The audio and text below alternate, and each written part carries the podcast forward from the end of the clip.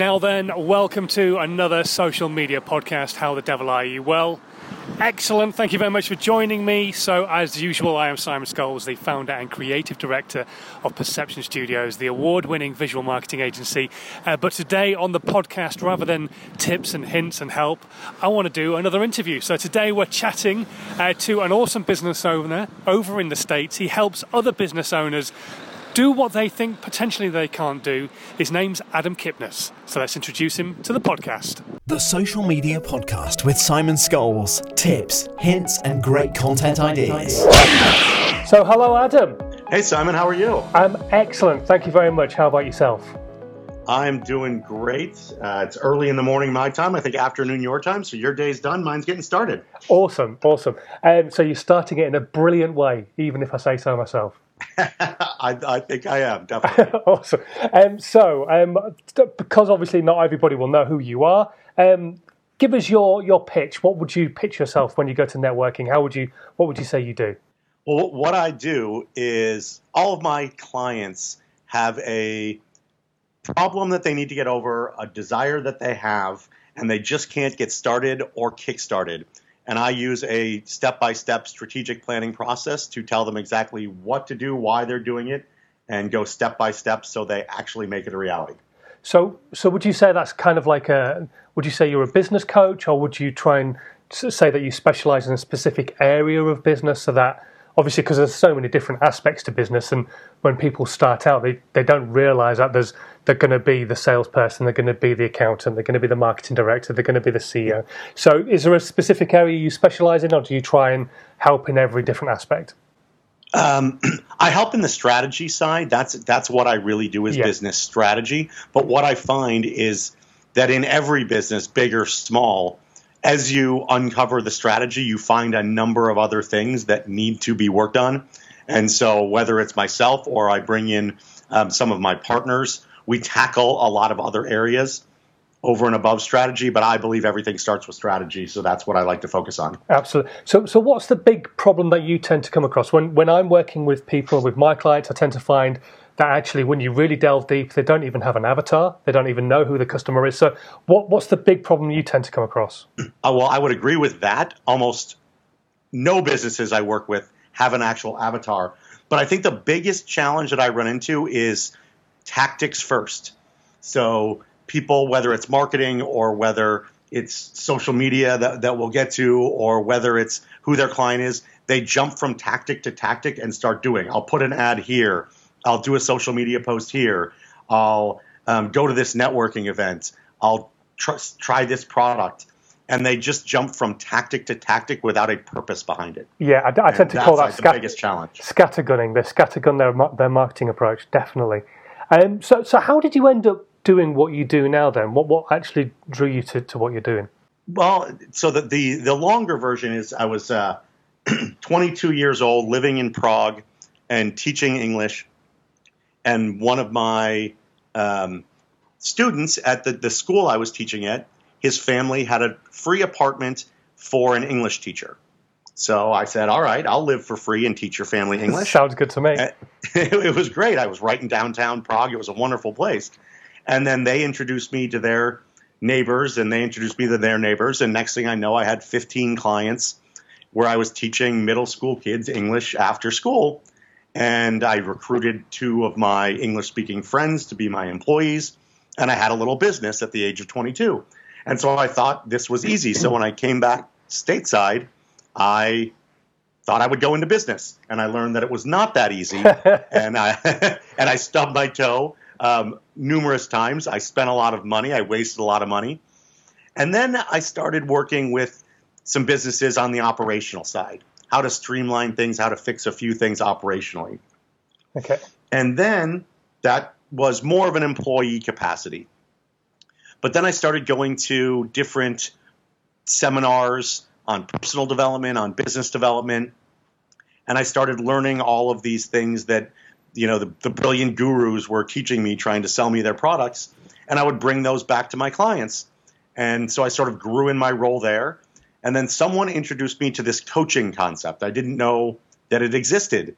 And I turned around and I said, Hey, that's what I do.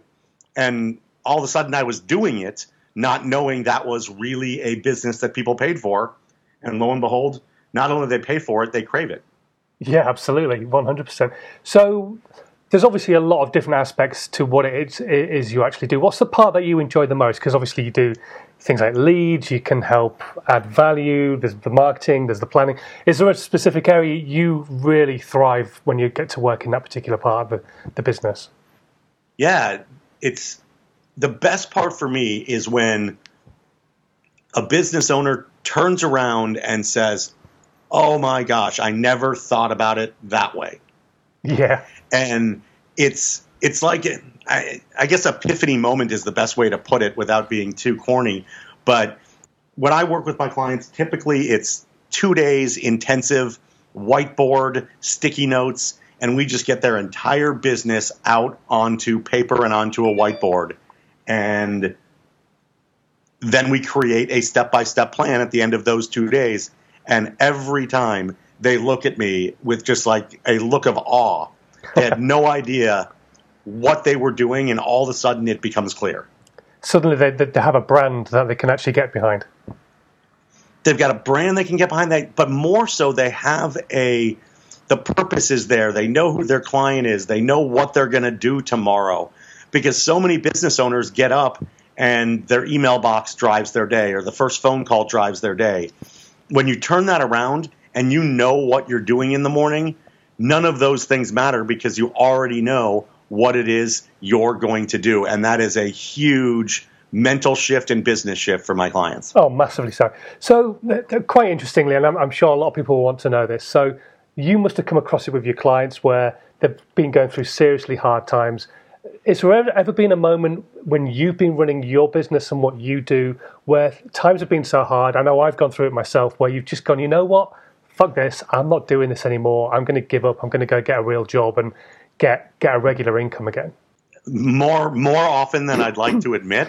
uh, the, the the biggest challenge in being your own boss and running your own business, especially when everything relies on you. Once you get to a point where the business starts to run itself because you put in the right processes, procedures, and structures, that's like utopia. But most businesses never get there. And every day, if you don't do something, the business doesn't do anything. That's the hardest part because the mental grind of having to do it every day is what really stops a lot of people and has stopped me in my tracks on numerous times where I said, Why am I chasing this? And then I remember that, that I like to do it, and that's the fun thing, and that's what gets me out of bed in the morning.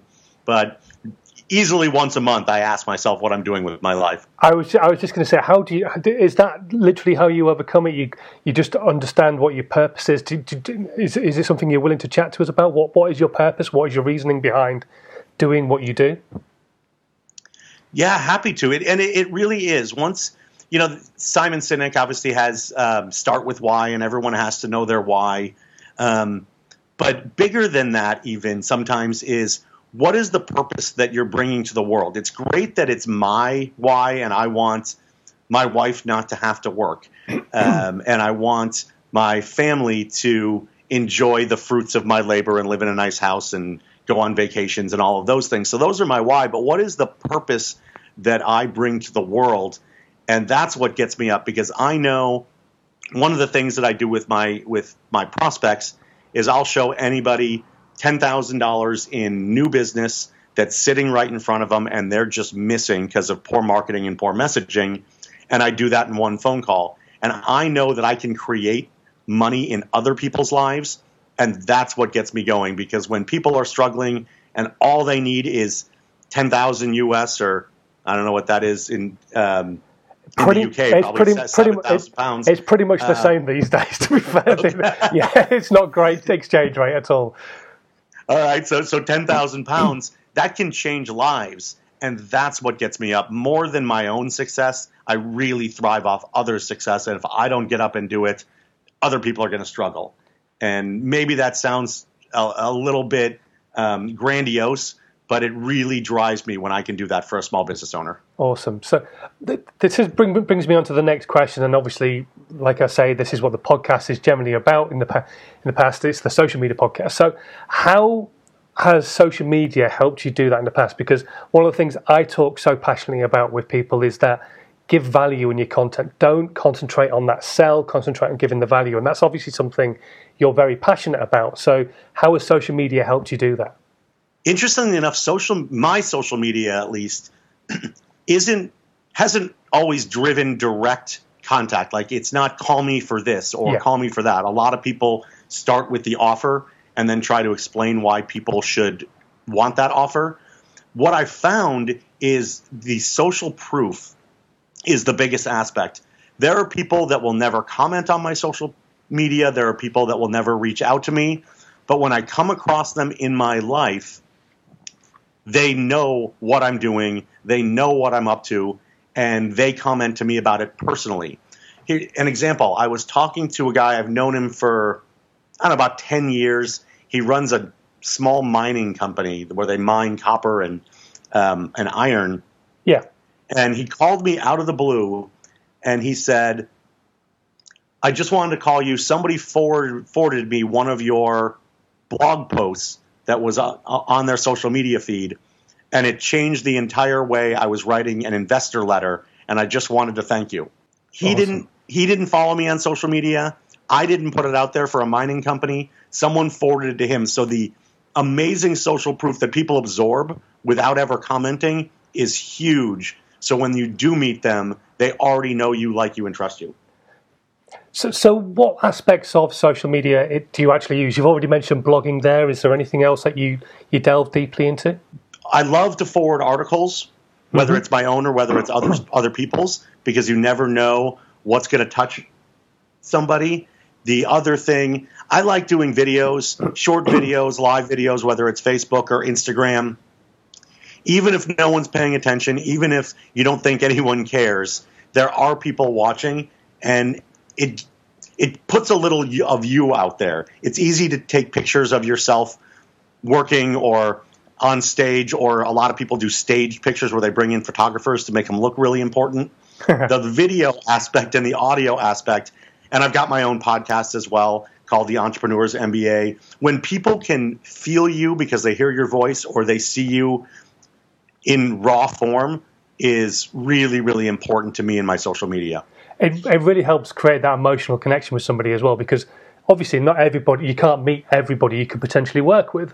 So them being able to see you and actually get a, an idea of who you are and what you're like really helps them because people buy an emotion. It gets gives them a real chance to get that insight into your life. Exactly. And, and if someone sees you even if it's something where you struggle a little bit whether you're trying to get uh, you know a point across and maybe it doesn't come across perfect and you can't re-record it because you're doing it live, people actually thrive off of that. They want to see the real person, and it makes them like you more when you're real. That's what I found, at least. Yeah, absolutely. So one of the things I, I got from your original email that you sent to me when we were chatting about you being on the podcast was that you help people generate leads for their business, and in fact, more leads than they could potentially handle sometimes, um, and without it costing them in UK terms a penny, in American terms a cent, um, because they could just do it through marketing and advertising, but without spending money. So, how just if you could give one or two really great tips for the people listening to this right now, where they could go, "Oh my God, I should implement that," that would help them just speak to a wider audience without costing them anything. What would you suggest they do? So there, there's two main things that I really focus on um, with my clients in order to get them more leads. There's a number of things, but the, the first two I always look at one is the messaging. So many of us offer first and then try to explain why people should accept that offer. Mm-hmm. It, and what I focus on is turning that around, giving value by hitting a pain point. So if you know what it is your client, what keeps them up at night, what is their biggest struggle? What makes them want to break down and cry or quit? if you know what that is and you hit that point and you tell them that you've got a solution, don't tell them what the solution is. Hit their pain point and then tell them you've got a solution. Now you've got them hooked. Now you can educate them on why it works and why you're the person to deliver it. And then you can make an offer where they're compelled to buy because they already know it's right for them. So the first thing about getting more leads is about hit, getting the messaging right. So always think about what are you saying and does it hit the pain point of your client? Not what you offer, but what is the problem they have. And that one so thing that you just said there as well, it also brings brings us almost full circle back to that avatar idea as well, doesn't it? Because you have to know who they are so you can understand what their pain point is in the first place. right, exactly. So if you know who the person is, if you know what you want to say, now we can figure out where you're going to say it. A lot of people use social media because they want exposure, they think people are, are out there, and they want to find new people. But so often it's people already in our world, we don't know enough about what they need. So if we know what they need, now we can go to LinkedIn versus Facebook, or we can go to Instagram versus the others, or we can write a blog. Yeah. Knowing the avatar and knowing the pain point tells you where to go better than anything else that I found so sticking on the social media subject then obviously uh, the, the, attention has been in places like facebook and instagram recently. It's, it's where the cheap attention is as well. And one of the big things that i've preached around about a lot and a lot of other people are talking about recently is linkedin um, and how linkedin is, is really blowing up at the moment. But it is exceptionally expensive to, to put advertising on there. So what I mean, I'm, I'm guessing LinkedIn's one of the areas that you talk about to your clients because obviously that's business to business. So, how do you suggest people kind of try and blow up on, on something like LinkedIn, for example, and try and try and make an impact on LinkedIn? Is it is it just the same ethos of just give that value, ask that question, make sure you're hitting that right pain point, and then hammer home what it is that you do with loads and loads of value? It is, um, and, and the biggest thing about LinkedIn, and, and here's where I think a lot of people struggle, is a lot of people put their information out on LinkedIn, and they do it in such a way of, hey, here's what I think is valuable. but one of the things LinkedIn is actually better at is within LinkedIn groups and on other people's posts. If somebody posts something, whether it's an article or whether it's their own question or their own problem, if you comment on other people's posts, you get great value and you drive a lot back home to your site, to yeah. your posts. So if you put your posts out there like any, there's an algorithm and a certain number of people see it and it shows up in their feed. But if you comment on other people's posts, now their audience is exposed to your content. So rather than posting on LinkedIn, comment on LinkedIn is a much more powerful way to get recognized and drive people back to you. Does that make sense? Oh, totally. This comes back to 100%. Uh, in fact, I've just been talking about it this week a lot on my content. It is the fact that social media, there's one really important word in those two words, and that word is social. And so, yes. so many people forget social media is about being social. They're created to be communities. YouTube lost its way. It's I, I, feel it's really lost its way in, in recent years, but it initially started out as a community, pe- a place where people could talk to each other. Facebook was the same thing. It was essentially Friendster. Um, which is, and Friends Reunited. Do you remember Friends Reunited um, back in the day? Um, and so it was that way of being able to connect with people that you knew and build back that community. That so yeah, hundred percent. I totally agree with this. That so many people just forget that importance of being social on social media and reaching out and helping people. Yeah, and and ask for help as well. There's no matter what industry you're in, no matter what business you're in, there's probably a minimum of a hundred groups on LinkedIn focused on what you're doing, whether you run a hardware store or whether you're a business coach like myself or an interviewer like and, and producer and, and video and content like you do. There's a hundred minimum groups where you can go out there and you can say, hey, has anyone found this in their business? This problem, this solution, this answer? Does anyone know how this works? And it doesn't have to come from a point of always needing help, because I know a lot of people want to be the smart person, so people come to them for clients. But if you ask a challenging question or you ask a forward thinking question about your industry in those groups, you can blow up almost overnight because people want to help you, want to help themselves, and in those groups, it's great. It's better than your feed. Just people just scroll through it when they're bored and they're they're on the bus or when they're you know sitting waiting for a call or watching TV. They're just scrolling and they don't really stop and consume the content. But in the groups, people go there for a purpose. Yeah. So if you con- you comment on other people's questions, you ask your own questions. Don't go out there and say, "Hey, get my free book" or "Get a free consultation with me." Say, "Yes, I found that, and here's how it worked for me." And all of a sudden, people will gravitate to you. And I want to ask this question, even though I, I probably know the answer. Um, I, I, think I know the answer off the top. It's what I tell my clients.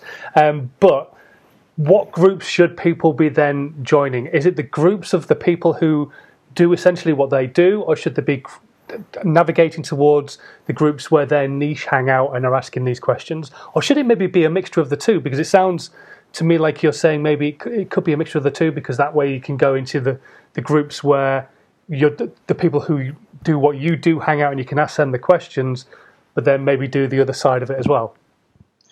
You're, exactly correct. I'm a big fan of both sides of it. I, I learn more about my what I can bring to my clients from other people. Right? If if there's other business coaches and they're doing something that works, hey, let me try that. Or maybe there are things that people are saying, this isn't working for me, and other people all agree, so you don't want to do that. But if you're in your industry, you learn a lot about the industry that you can bring to your clients. And if you go to where your clients hang out, let's say you're a, you're a business coach and you work with doctors, and doctors are posting on there about what's going on in their business, what's going on in the medical field, what's going on with their patients. You can learn an immense amount and add value to your clients because of what other people are saying. So I think yeah. you should definitely do both. And again, you're not there to be the smart person in the room. You're there to be the helpful person in the room. Yeah, and to learn as well. I mean, we're always learning. Oh, yeah. I mean, what is it they say? A, a day uh, where you've learned nothing is a day wasted. So, um, yeah, absolutely. Adam, this has been an absolute pleasure to chat to you. Thank you. I, I appreciate it. Hopefully, I'm bringing value to your, your audience. I mean, I, I, love doing this. And again, everything that I know, I've learned from other people. And I like to just put that out there because if I can bring again, more money, more success to you, it'll eventually come back to me in good karma. awesome, awesome. Adam, uh, before we go, where, where can people find you?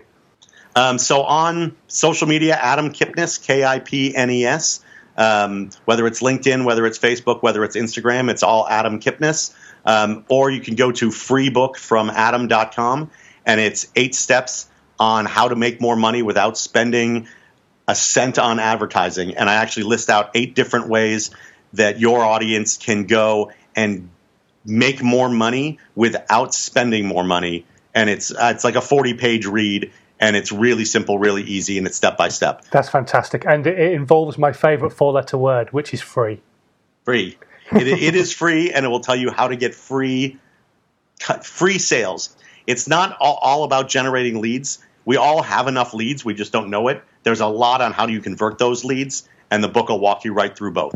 That's awesome. Thanks ever so much, Adam. I'll make sure all the links are put into the description. And uh, thanks so much for chatting to us today. Thanks, Simon. Thanks, everyone. Appreciate your time listening. This was a Perception Studios production.